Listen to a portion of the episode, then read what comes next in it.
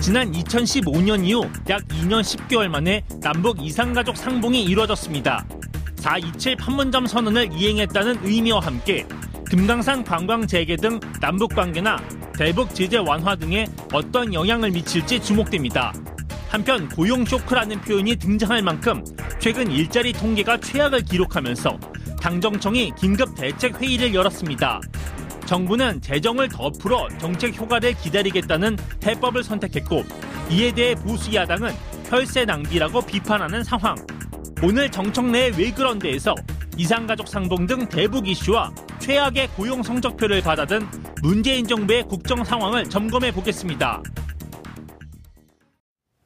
월요일 3부는 아, 항상 정청래의 왜 그런데 시간입니다.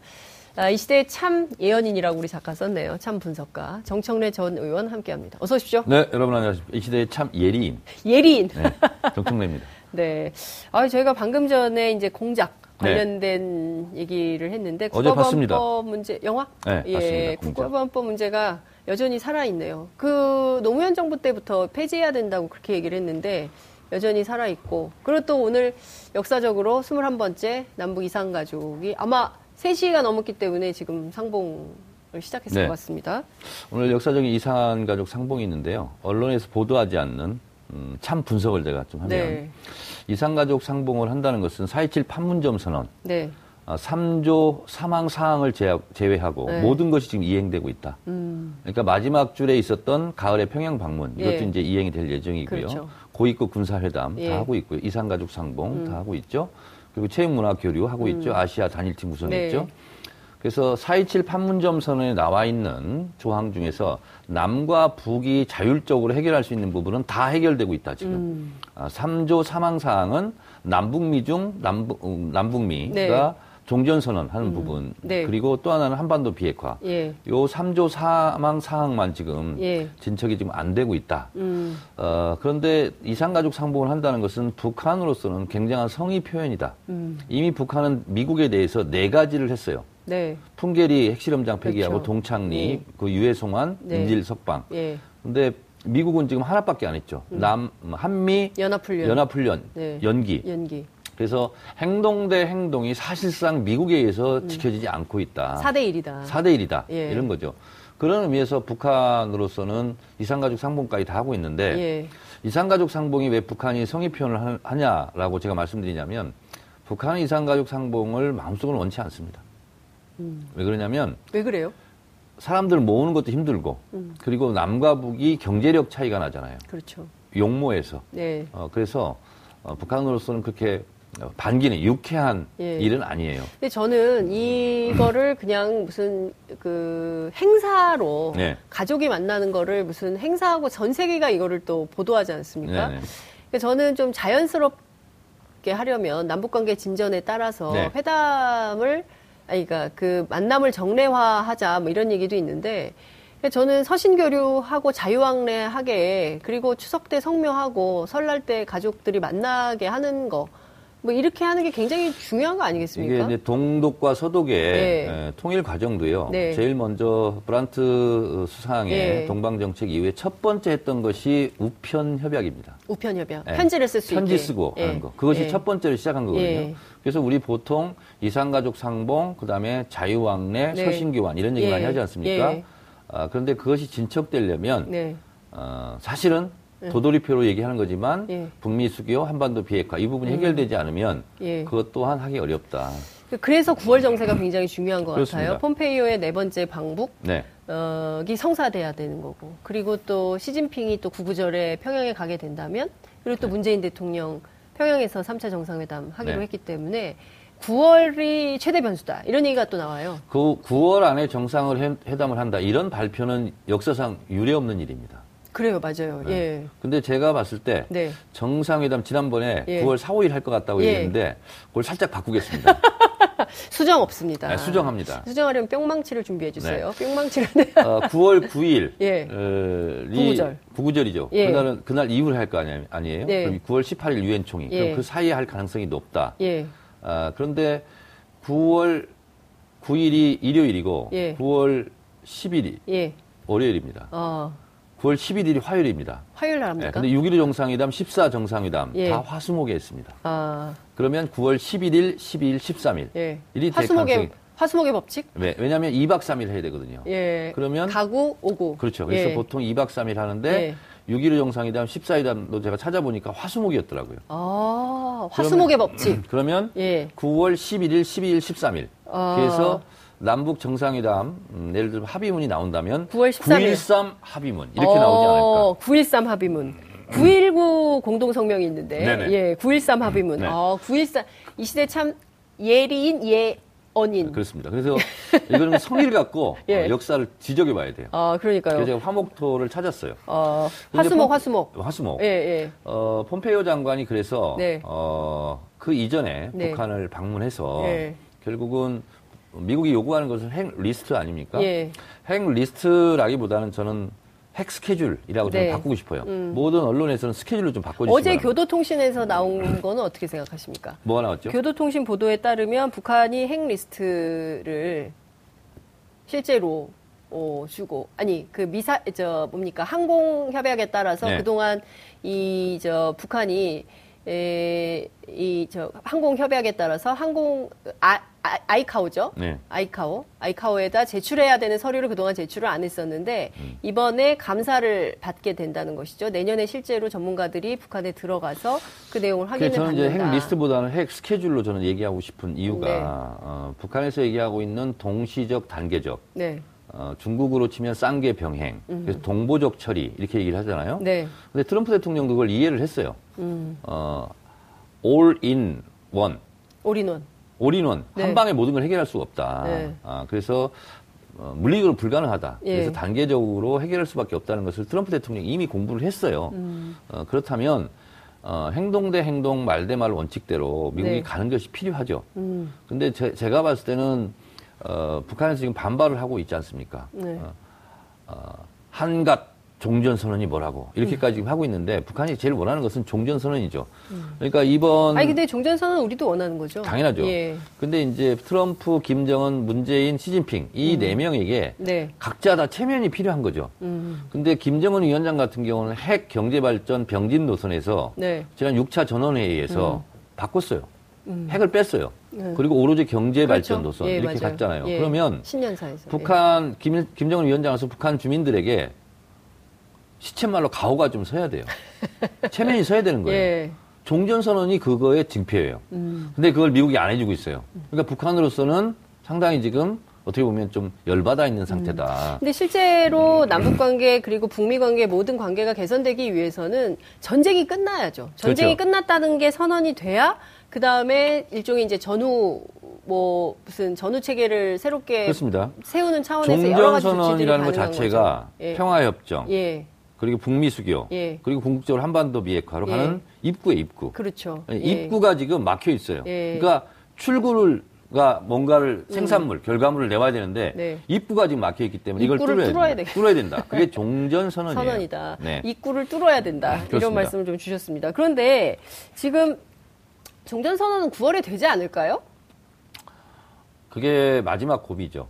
음. 종전 선언이 풀리면 네. 다른 부분도 이제 속도감 있게 진행될 음. 가능성이 높은데 네. 지금 트럼프 대통령이 마지막 음. 결단을 앞두고 네. 어, 상당히 지금 저울질을 하고 있는 것 같습니다. 근데 저울질 할게 뭐가 있겠습니까? 본인 입장에서도 11월에 중간 선거 앞두고 미국의 반 트럼프 정서가 굉장해요 지금. 음.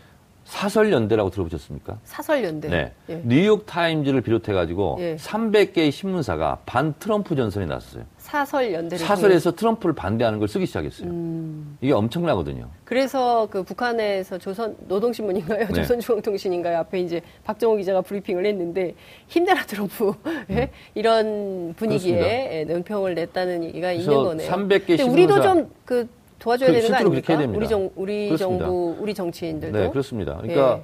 어, 국익을 위해서는 악마와도 손잡는다. 네. 이게 이제 김대중 대통령이 살아계실 때 저한테 음. 이제 해주신 말씀인데 아.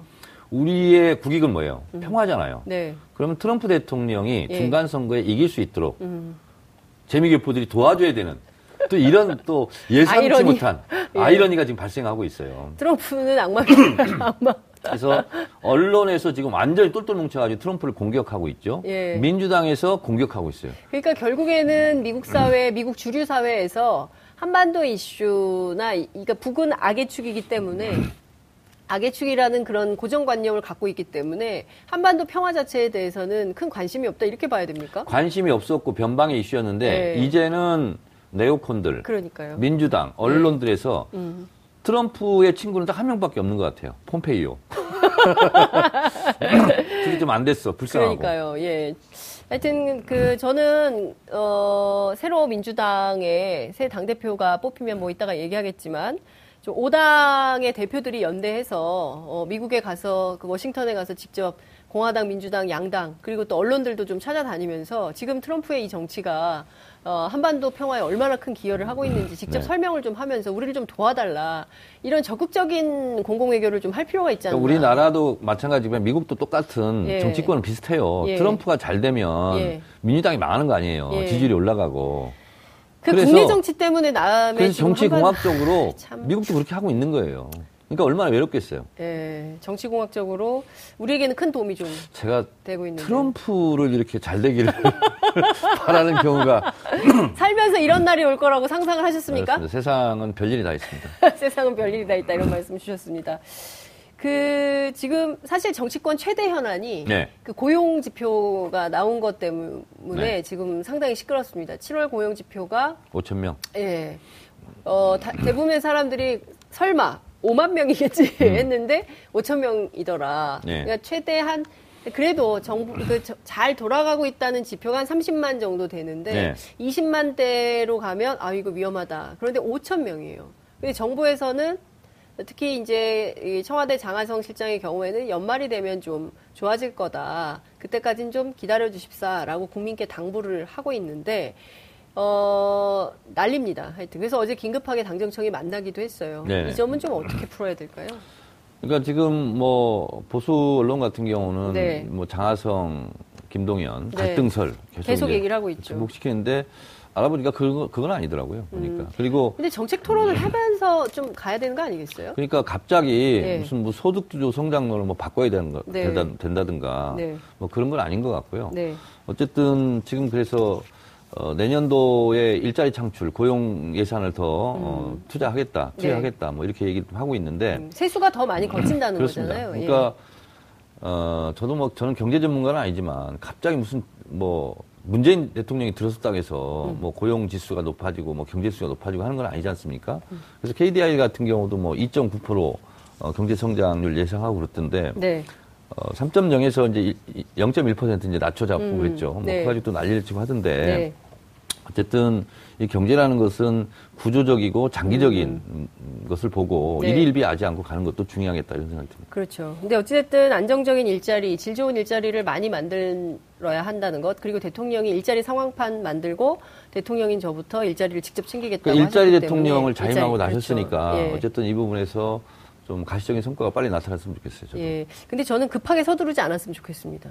그죠? 급할수록 돌아가라. 돌아가라. 원칙을 지켜라. 그렇죠. 원칙을 네. 지켜야 된다. 네. 저는 재벌 개혁이 그래서 더 중요한 것 같습니다. 그러니까 왜냐하면 그러니까, 핵심은 불평등 해소 아니겠어요? 그러니까요. 제가 양극화해서. 이제 자유한국당 의원들하고 가끔 얘기할 때도 이런 네. 얘기해요. 9988이라는 거 아시잖아요. 9988. 어, 대한민국 기업의 99%는 중소기업이고 네.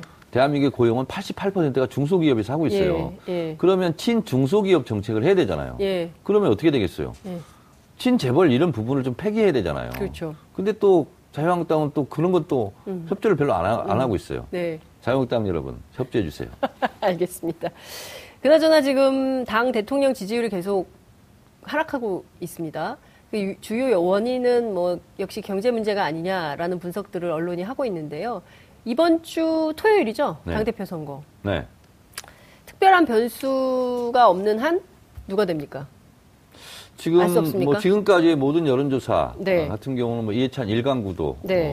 형성하고 있죠. 예. 뭐 그 구도에는 큰 변함이 없을 것 같고요. 예. 근데 지금까지 여론조사 안 나온 것이 안 잡힌 예. 것이 45% 제일 높은 예. 비중을 차지하고 있는 전국대의원. 예. 그러니까 현장에서 투표하고 투표하는 오늘부터 권리당원 투표가 시작되죠. 오늘부터는 이제 오는 전화를 받는 거고요. 이틀 네. 동안. 어. 그리고 이, 그 오는 전화를 못 받은 분들은 예. 수요일 날 목요일부터는 거는 전화를 음 하게 되는 거죠. 음. 그 끝나고 토요일 날 이제 현장 투표. 네. 어, 전국대의원. 음. 이 전국대의원에 대해서는 아직까지 여론조사 결과가 한 번도 안 나왔고요. 음.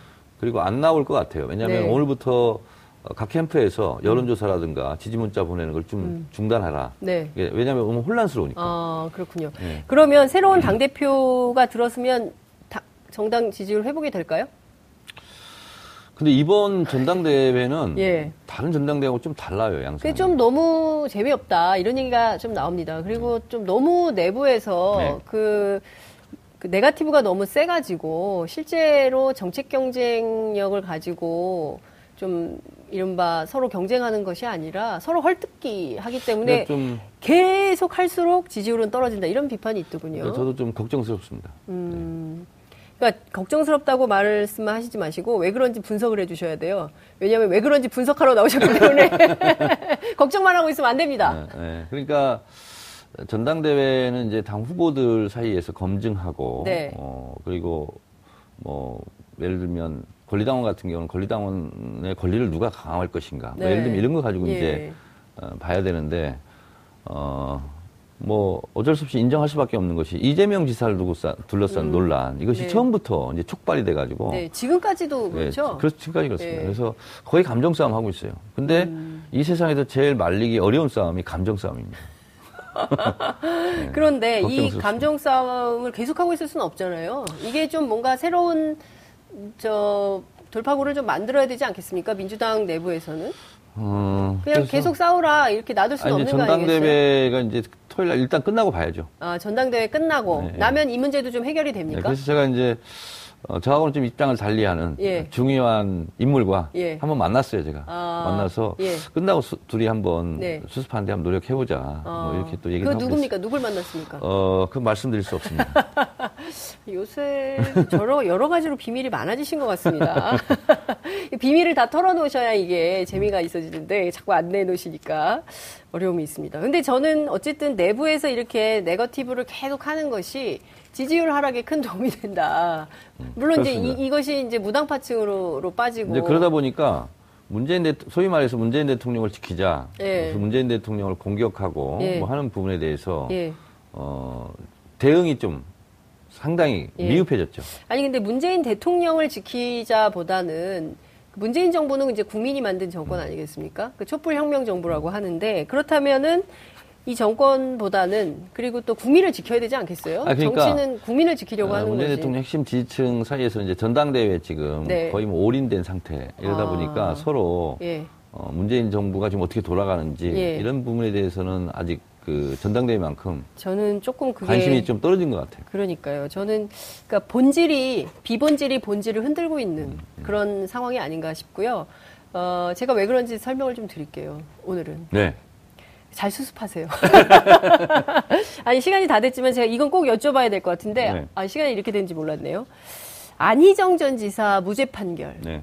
이 문제가 굉장히 뜨겁습니다. 네. 그 주말 사이에 집회가 두 번이나 있지 않았습니까? 네. 어제는 2만 명이나 되는 시민들이 나와서 집회를 음. 했고 어, 거기에 많은 시민들이 안희정이 유죄다 이런 주장을 하고 있습니다. 네. 어떻게 생각하십니까?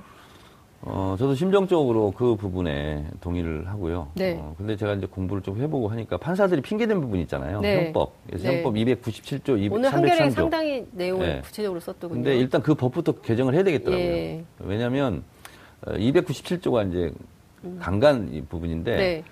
어, 폭력, 협박, 협박, 이 부분만 강간이에요. 그러니까 네. 상대방이 노 했을 때 예. 상대방 의사에 반해서 했을 경우는 그것도 그렇죠. 강간죄를 처벌할 수 있는 예. 조항을 만들어 놔야 되겠더라고요. 예. 근데 그것이 지금 잠자고 있더라고요. 그러니까요. 그래서 일단 법 정비부터 하고 음흠. 그리고 나면 2심, 3심 뭐좀 네. 영향력을 행사할 수 아, 있지 않을까. 법을. 가을에 9월에 개정을 하면 좀 네. 달라지는 상황이 올 수도 있겠다. 네, 그렇습니다. 알겠습니다. 오늘 말씀은 여기까지 들어야 될 것 같습니다. 네. 다음 주에 좀 분발하시면 좋겠어요. 왜요? 기가 좀 빠지신 것 같아요. 아, 지금 졸려요. 힙팍. 새벽부터 어딜 갔다 와가지고. 졸리시면 안 됩니다. 시청자 여러분들이 눈 뜨고 보고 계십니다. 네. 네 오늘 말씀 여기까지 듣겠습니다. 고맙습니다. 네. 8월 20일 월요일 장윤선의 이슈파이터 준비한 순서는 여기까지입니다. 저는 내일 다시 찾아뵙겠습니다. 고맙습니다.